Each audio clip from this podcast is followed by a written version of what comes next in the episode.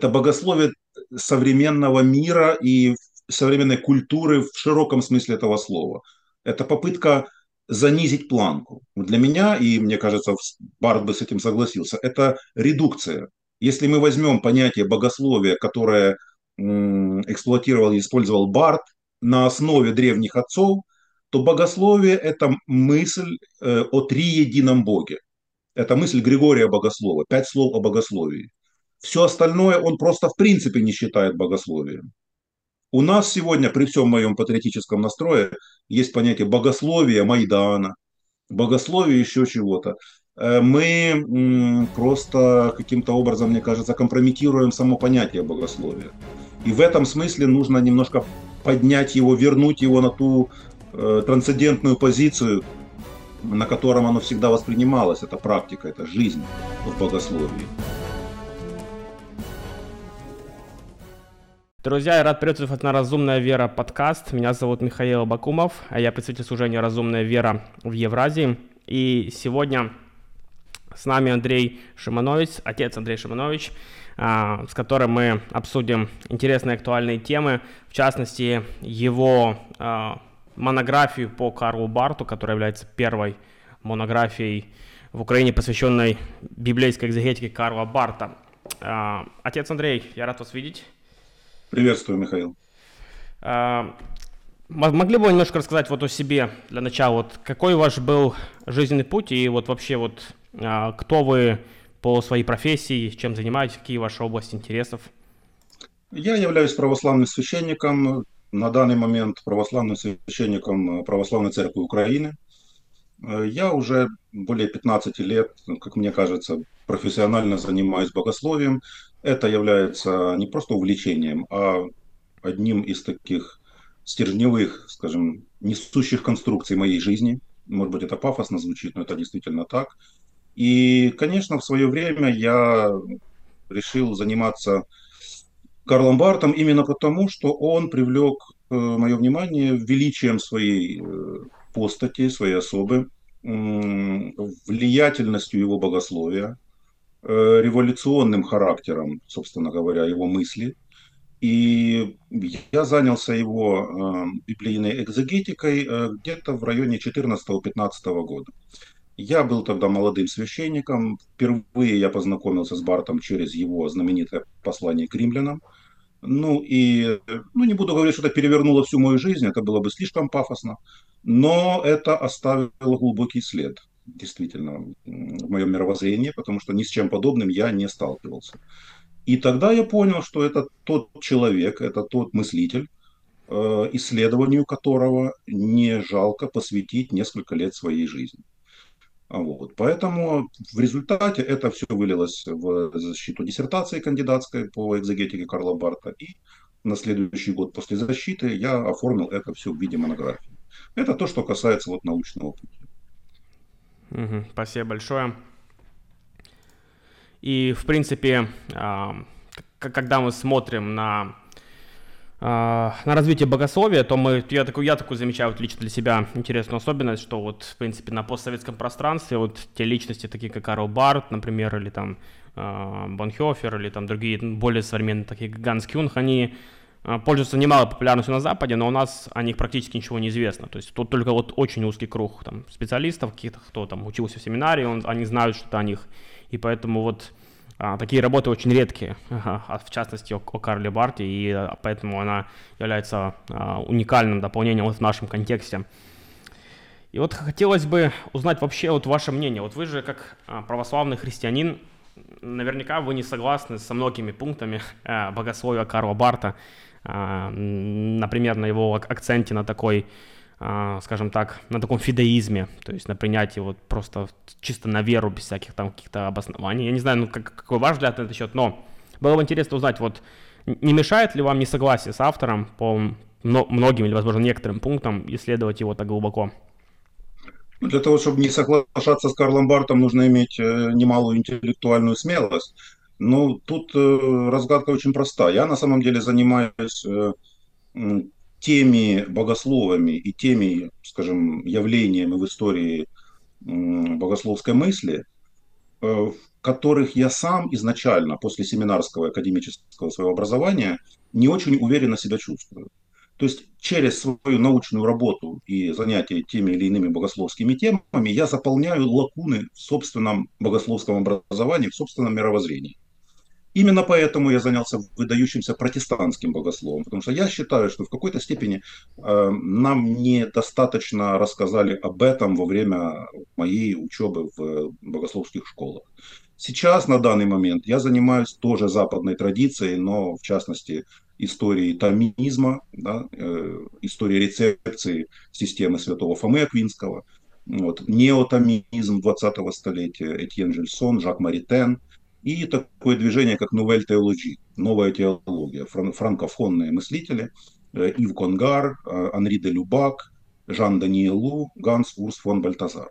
И все эти люди, они, конечно, в православных богословских школах, они не очень активно изучаются, и в принципе это, наверное, логично и понятно. Вот. Но заниматься тем, что ты и так хорошо знаешь, в, в очередной раз воспроизводить какие-то, значит, работы по древним святым отцам – это просто не очень интересно, потому что это мы изучили достаточно хорошо. Ну, те, кто учился добросовестно в семинаре в академии. Вот. А поэтому вот в, в этом разгадка именно э, этого предмета для моего личного исследования. Вот. А несогласие, ну, тем не менее, это академическая работа. И несогласие с тем или иным автором – это нормально. Э, академическая среда, университетская среда – это среда, в принципе, которая предполагает свободное, незаангажированное научное исследование. Э, когда ты можешь ставить под сомнение, ты должен аргументировать, э, ты можешь встретить э, оппонентов, рецензии на твою работу не всегда будут комплементарными, и это абсолютно нормально. Другое дело, что на постсоветском пространстве мы часто не привыкли к такой спокойной модели академической дискуссии. У нас сразу поднимается, значит, какие-то оскорбления, неприятие, все воспринимается как личная обида, если кто-то где-то тебя покритиковал, твою статью или книгу. На самом деле в западном э, богословском мире это все совершенно в другой тональности происходит, я бы сказал. И вот на это нам нужно ориентироваться. Несогласие, дискуссия, обмен мнениями – это все норма богословской академической жизни, к которой нам нужно привыкать. Mm-hmm. Да, опять же, этот момент важен, что нужно сохранять вот эту долю непредвзятости при исследовании. Ее очень, очень тяжело сохранить, особенно вот в э, христианских кругах церковных, когда вот если не согласен с какой-то доктриной, то это вот уже вызывает бурю эмоций. Поэтому да, это, это, это важный момент. Но давайте вот пройдемся, возможно, по таким главным моментом. Вот с чем вы согласны в его богословии? И вот что вы считаете очень важным в его богословии? Вот как, ли, как исследователь, на что бы вы обратили внимание?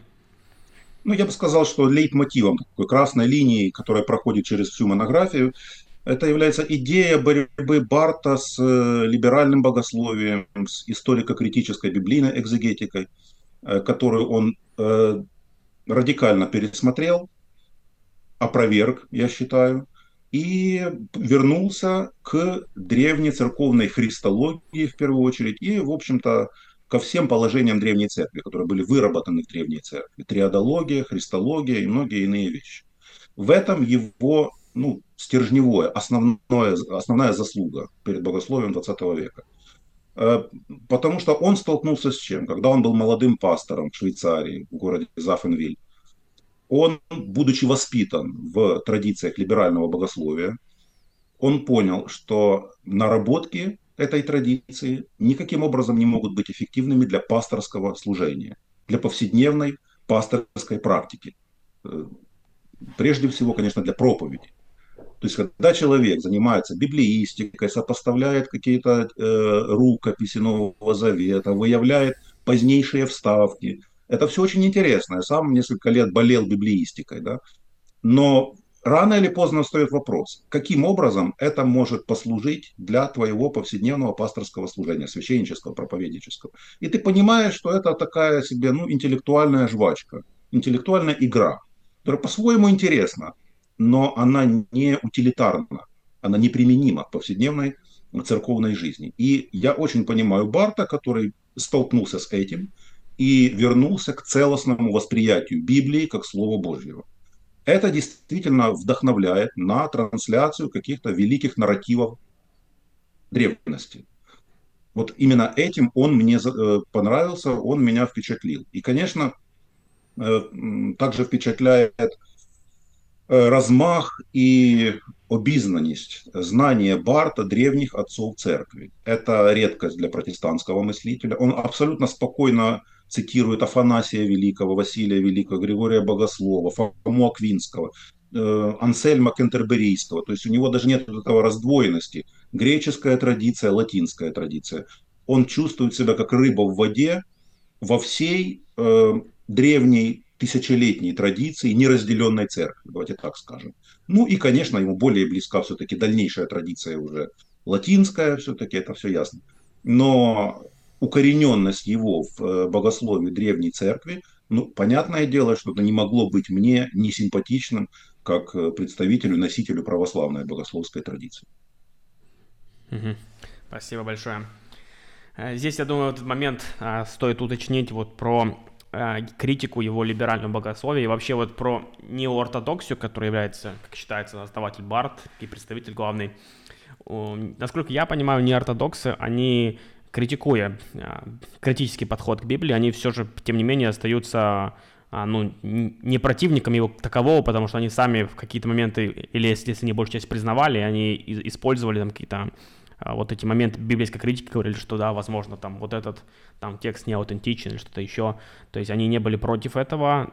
Их метод заключался в несколько ином, да, то есть, ну, например, есть фундаменталисты, которые говорят там, что вот мы должны там каждый отрывок Библии защитить там, каждый там в этот момент вставку объяснить и так далее, то подход Барта был не такой, насколько я понимаю. Да, безусловно, здесь нужно внести, вы все правильно воспроизвели, но нужно внести э, важное уточнение разница между неоортодоксией и христианским фундаментализмом евангельским, она э, фундаментально, она важна, и она заключается в следующем. Неоортодоксы, они все-таки были открыты к современной культуре. Они были инклюзивны, и они были диалогичны. Они вступали в спокойный, спокойный обмен мнениями э, с представителями, носителей, с носителями иных взглядов, которые были их современниками. Если мы говорим о фундаменталистах, то это представители все-таки, ну, я бы сказал, сектантской ментальности. Это ментальность э, фортеці, котра в облозе.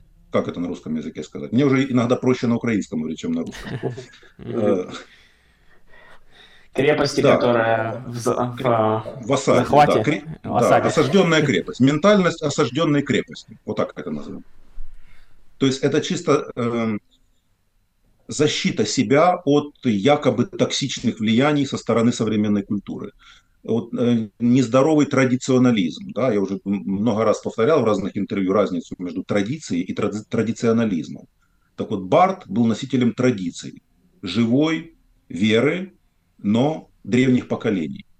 Фундаментализм и традиционализм – это мертвое замораживание э, всего того, что могло бы жить и служить обществу и церкви – но оно сохраняется в таком, скажем, редуцированном и лишенным плодотворного, скажем, плодотворной имплементации виде. Вот, может быть, я сложно высказываюсь, но я уже дожил до того, что я перевожу с украинского языка на русский э, одновременно. Вот поэтому разница есть. Неоортодоксы – это не, э, как говорится, консерваторы, застегнутые на все пуговицы. Это выдающиеся интеллектуалы, которые были диалогичны, повторюсь, которые вступали в диалог с современной культурой. При всем том, что они были укоренены в истоках своей традиции. Реформации XVI века, в первую очередь. Спасибо большое. И давайте теперь вот с чем вы не согласны, то есть какие пункты, вот с какими пунктами его богословия вы не согласны, возможно, категорически не согласны. Один пункт, который э, у меня вызывает вопросы, это его слишком радикальное отторжение мариологии. В этом вопросе Барт был слишком радикален. Вообще, надо сказать, что риторика Барта, она всегда, конечно, отличается таким швейцарским нахальством и не всегда таким адекватным подбором, скажем, дипломатических церковных э, фраз и выражений. Вот. Но касательно мариологии, конечно, мне тяжело принять его, принять его неприятие. Да, mm-hmm. где он, mm-hmm. конечно, он критикует, он вступает в полемику с католической практикой э, почитания Девы Марии. И даже с точки зрения православной церкви, католическая мариология, она слишком развита. То есть почитание Марии в католицизме гораздо более пышное, обширное и литургически оформлено более чем в православии. У нас это все-таки чуть более скромно. Но Барт четко пишет, что там, где есть такая мариология, там нет церкви. Это, мне кажется, слишком упрощенное высказывание, упрощенный вывод. Э, с одной стороны, Барт, когда уже столкнулся с... Он застал еще Второй Ватиканский собор, и он говорит, что после этого собора, после всех этих решений эпохальных, ну действительно это факт, э, э, мало что меня удерживает от того, чтобы стать католиком. Ну, конечно, это шутка, понятное дело. Вот, но в принципе это говорит о том, что его отношение к католицизму Э, очень сильно изменилось. Но вот такая разви... развитая мариология – это то, что он не готов был принять никогда в течение всей своей академической богословской жизни. И мне с таким отношением вот к э, Деве Марии ну, тяжело примириться, тяжело принять, конечно. Спасибо большое. Ну, давайте я прокомментирую вот тот момент, с которым я не согласен, как э, человек, который вовлечен в апологетику и занимается апологетикой. Вот его акцент на таком фидеизме, на том, что, естественно, богословие, в принципе, оно бессмысленно, э, насколько я понимаю его идею, то есть, что вне такого сверхъестественного откровения Божьего. Это очень схоже с этой идеей кальвинизма о том, что есть непреодолимая благодать, которая вот тебе спускается свыше, и ты тогда получаешь это откровение от Бога. Только в, насколько я понимаю, в богословии Барта он не был таким вот кальвинистом а, в плане детерминизма, того, что тут нет свободы воли и так далее. А, но вот эта идея о том, что естественно богословие, то есть невозможно обосновать существование Бога вне от откровения, мне кажется, она слишком радикальна и, и она не обоснована, вот как, как по мне. То есть вот что вы думаете по этому поводу, как вы относитесь к этому, а, к этому утверждению? Ну, я бы не назвал Барта радикально антирациональным мыслителем. Все-таки он опирается на определенную теоретическую рамку. Даже если он не принимал католическую концепцию аналогия энтис, аналогия бытия, тем не менее он вынужден был опираться на подобную концепцию, аналогия реляционес, аналогия отношений. Ну, то есть это уже такие тонкости богословские. Но суть в том, что э, его нельзя назвать примитивным фидеистом. Конечно, это не так. Э, рациональность прослеживается в его рассуждениях достаточно четко. И я нигде не встречал вот все-таки с его стороны такое, скажем, сверхнее, поверхностное или отношение к рациональной традиции. Чрезмерный рационализм, да, это действительно с его точки зрения не очень при, приемлемый подход. Вот. Но фидеизм, фидеизм, э, фидеист по отношению к Барту, мне кажется, этот эпитет ну, слишком смелый. Угу. Я не знаю, вот как э, обстоит дело с, с Бартом, потому что я не изучал его так глубоко, но вот читая Банхёфера, я вижу, что Банхёфер, будучи последователем тоже неортодоксии, хотя со своими там, конечно же, нюансами, но он придерживался вот а, где-то предвосхитил такую идею, которая называется сегодня реформаторская эпистемология, которую развивал Алвин Пантинга. Идея о том, что ты можешь знать о существовании Бога, как ты знаешь, например, о реальности прошлого или о реальности внешнего мира на основании непосредственно опыта общения с Богом. То есть, и вот эту идею э, Банхофер слегка развивал, и он даже ссылался на Жана Кальвина э, в, своих, э, в одной из своих тюремных писем вот на эту идею. Вот, вот если это идея у Барта, то есть вот если у него идея этой реформатской эпистемологии, как она вот прослеживается у Банхофера? Ну, я этот вопрос не исследовал, сразу скажу. Не хочу фантазировать. Этот вопрос я для себя не прояснял. Но отношения с Банхёфером – это то, что я тоже поднимаю в этой книге. Вот, конечно, это были два человека, которые поддерживали дружеские отношения, которые, это важно отметить, которые были абсолютно единомысленны в своем противостоянии нацизму, да, человеконенавистнической идеологии. А, как известно, Барт передавал сигары Бонхёферу, когда тот сидел уже в тюрьме. Вот, и Бонхёфер пишет об этом в своих письмах из, из тюрьмы. Вот такие трогательные жизненные нюансы – Вот, но Бонхёфер, конечно, он э, с трудом принимал вот Бартов, бартовский такой холистический подход, то есть целостное восприятие Слова Божьего без каких-либо нюансированных, скажем так, э, отсеиваний.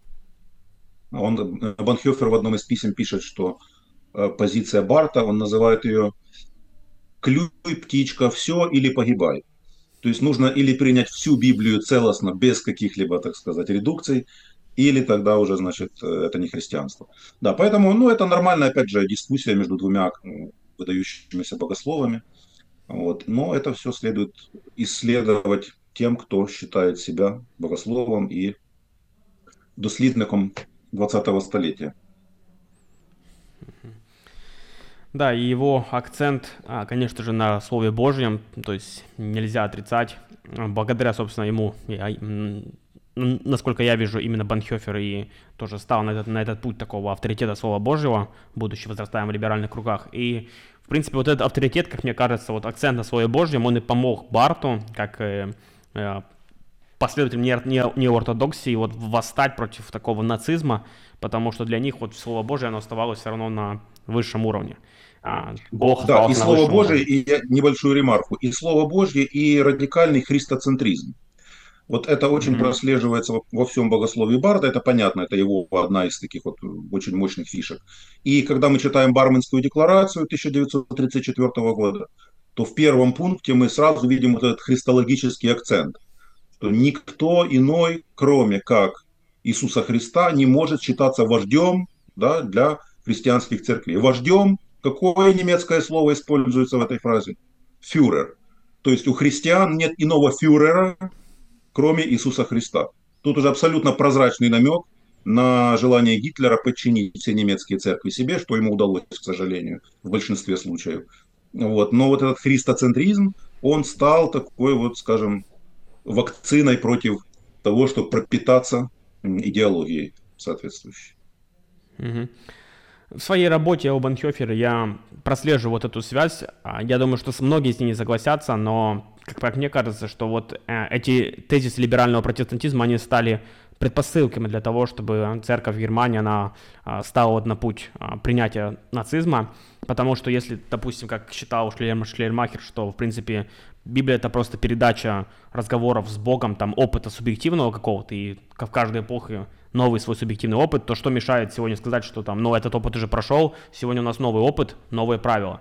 То есть, и вот, когда Барт отверг эту предпосылку, то, мне кажется, вот это и послужило тем ключом, почему а, он стал в оппозицию большинству а, богословов Германии того времени. Что вы думаете об этом? Ну, безусловно, все так. И, конечно, Барт еще прослеживает причины такой популярности нацизма в так называемом природном богословии, которое он не очень воспринимал, а точнее совершенно не воспринимал, то есть познание Бога через э, исследование, скажем, сотворенного мира. И он прослеживал взаимосвязь между популярностью природного богословия в XIX начале XX века и э, возникновением национал-социалистической идеологии. Потому что если, если мы отсекаем сверхъестественное, скажем, откровение Божие, которое коррегирует и влияет на течение людской истории, то в, в течение вот этой так называемой эволюции возможно возникновение тех людей, которые с точки зрения, с перспективы Божьего Слова абсолютно неприемлемы, но с точки зрения линейного развития людской истории они могут быть вполне приемлемым, вполне обоснованным, их программа э, политическая, да, их мировоззрение и так далее, как восстановление Германии, мы унижены, нам нужно, значит, ресентимент как-то реализовать и так далее. И для немецкого народа это звучало логично, это звучало естественно. И если мы отсекаем сверхъестественную оценку этих событий, мы имеем катастрофу. В этом смысле Барт был безусловно прав. Угу. Да, то есть э, с этой идеей я тоже согласен, несмотря на то, что я как бы э, отношусь позитивно к, пози- э, к природному богословию как таковому. То есть, но в этом плане вот как раз-таки эта идея э, плантинги о том, что э, мы начинаем всегда с того, что Христос, Он является нам лично, то есть как откровение Бога. Э, и так мы знаем, что христианство истина, но как мы показываем или являем, что христианство истина, в этом плане могут быть разные подходы, включая природное богословие. Но вот эта предпосылка, что существует вот непосредственное знание Христа на основании откровения Божьего, она очень важна, потому что сам все проект природного богословия, он действительно может нас завести в разные места. Так, например, да, есть э, исламское природное богословие или, или там какое-то еще природное, деистическое природное богословие. То есть в этом плане, конечно же, момент откровения, он был очень, очень важен в богословии Барта. А, и вот такой момент – мы знаем, что жизнь а, Барта, она также была несколько проблематична в том плане, что а, у него были а, несколько там сексуальной связи на стороне, насколько мы знаем из исторических справок. И были, были, возможно, другие моменты, то есть, которых я не осведомлен, но вот как это вообще влияет на принятие его богословия для вас лично? Ну, я об этом узнал недавно, и на самом деле скандал по поводу Кристины фон Киршенбаум, его секретарши многолетней. Эта вся информация всплыла буквально вот в публикациях последних лет. Вот, я уже завершал свою работу, когда это все, так сказать, э, вылилось в публичную плоскость. Сказать, что это каким-то образом повлияло на мое отношение к Барту, я не могу. Я не скажу, чтобы я, чтобы я как-то это, скажем, рефлексировал над этим вопросом. Для меня это разные плоскости. Если человек, мне кажется, если человек имеет глубокие христианские убеждения, он сам понимает, что он сам по себе очень далек от евангельского идеала. Я о себе это понимаю. И поэтому я не берусь выносить вердикт о моральном достоинстве такого выдающегося человека.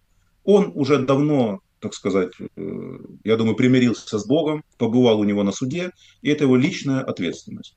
Э, это никак не бросает тень на, тот, э, на то наследие, которое он оставил после себя.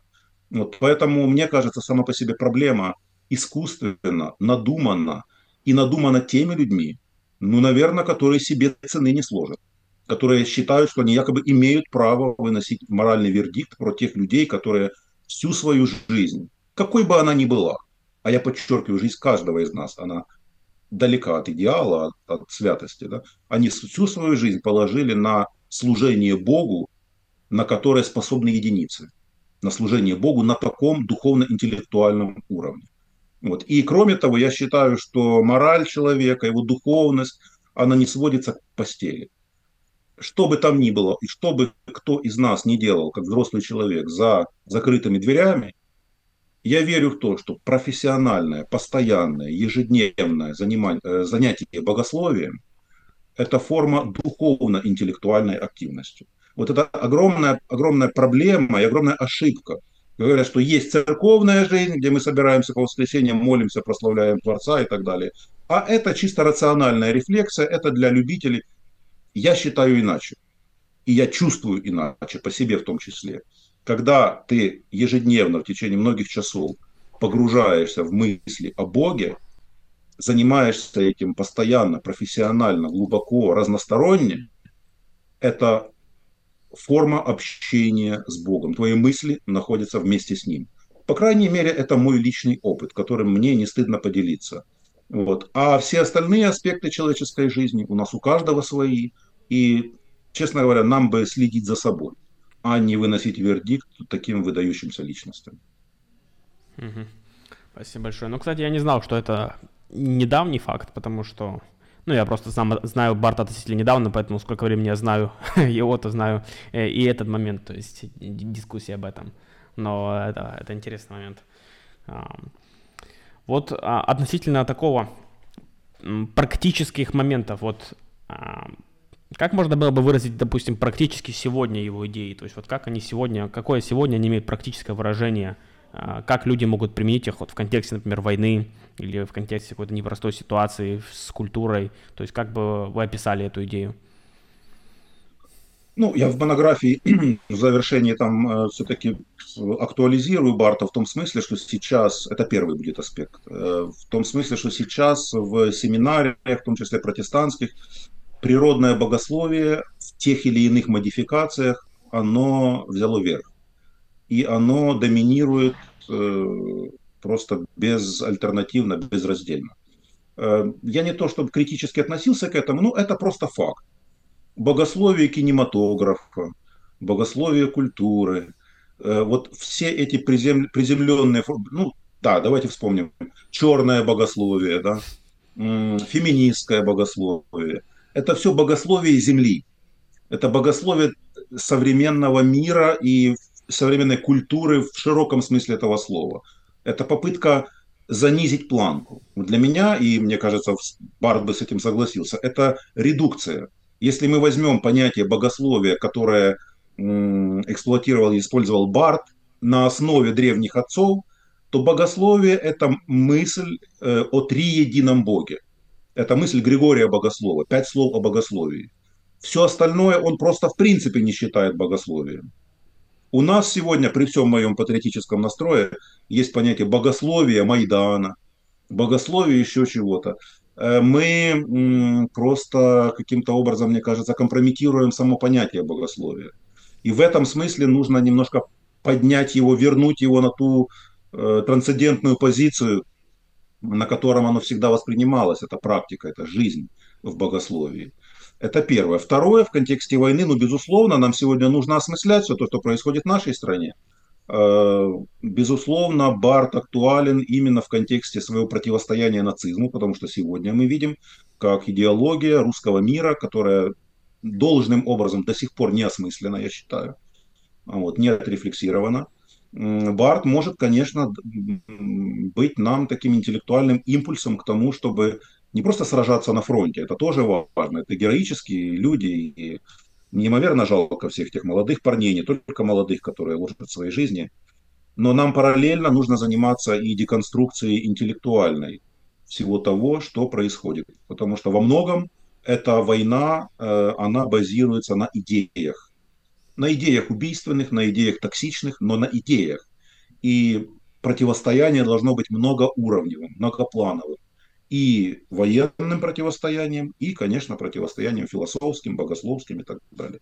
И в этом смысле нам нужно возвращаться к христоцентризму Барта, для того, чтобы на основе христианского, действительно глубинного христианского мировоззрения снимать все эти искусственные идеологические конструкции по поводу Э, значит, единство народов каких-то, исключительности каких-то народов. Это все было. Это все было, ничего нового нам сейчас не предлагается. В слегка подретушированной, закамуфлированной форме, я бы сказал. Да, и кажется, это его фраза о том, что э, богословие свелось к, к разговорам о людях, э, то есть а не о Боге. И вот этот момент действительно, действительно важен, потому что а, вот, читая, например, вот учебник по современному богословию, а, то я вижу там очень много странных направлений, вот как вы упомянули, богословие, например, феминизма, и там определенные там теологи феминизма заявляют, что мы должны, например, там какие-то тексты заменить там или там поставить э, Бога в женский род и так далее. То есть вот в такого рода моменты, мне кажется, они невозможны в богословии Барта. То есть ты не можешь каким-то образом подвергнуть сомнению авторитет Бога и то, как он себя явил, на основании того, что у тебя есть какие-то ну, внешние аргументы, там, например, что там нам не нравится, что там женщин подавляют или что-то, что-то еще. Вот, и вот такого рода христоцентризм Барта, как вы говорите, действительно, он ну, является некоторой страховкой от того, что мы не пойдем в какие-то слишком глубокие дебри, э, отклонившись вообще от того, как, как явил э, себя Бог в Откровении. Поэтому э, над этим моментом стоит, стоит подумать на тему, то, на чем стоит акцент в сегодняшнем нашем откровении. А, опять же, друзья, напоминаю, что для тех, кто читает по-украински, книга называется а, «Библейная экзегетика Карла Барта», и вы можете прочесть эту книгу а, и познакомиться с основными моментами, которые мы сегодня упомянули, только в более глубоком и детальном виде. А, спасибо вам, отец Андрей, за а, эту беседу. Это было очень познавательно. Я надеюсь, что это будет стимулировать на изучение многих наших слушателей для того, чтобы действительно мы могли лично познавать Бога и лично узнавать вот бытие богословов не просто из вторых лиц, но вот лично оценивая, анализируя и приходя к собственным выводам. Спасибо за приглашение, спасибо зрителям за внимание.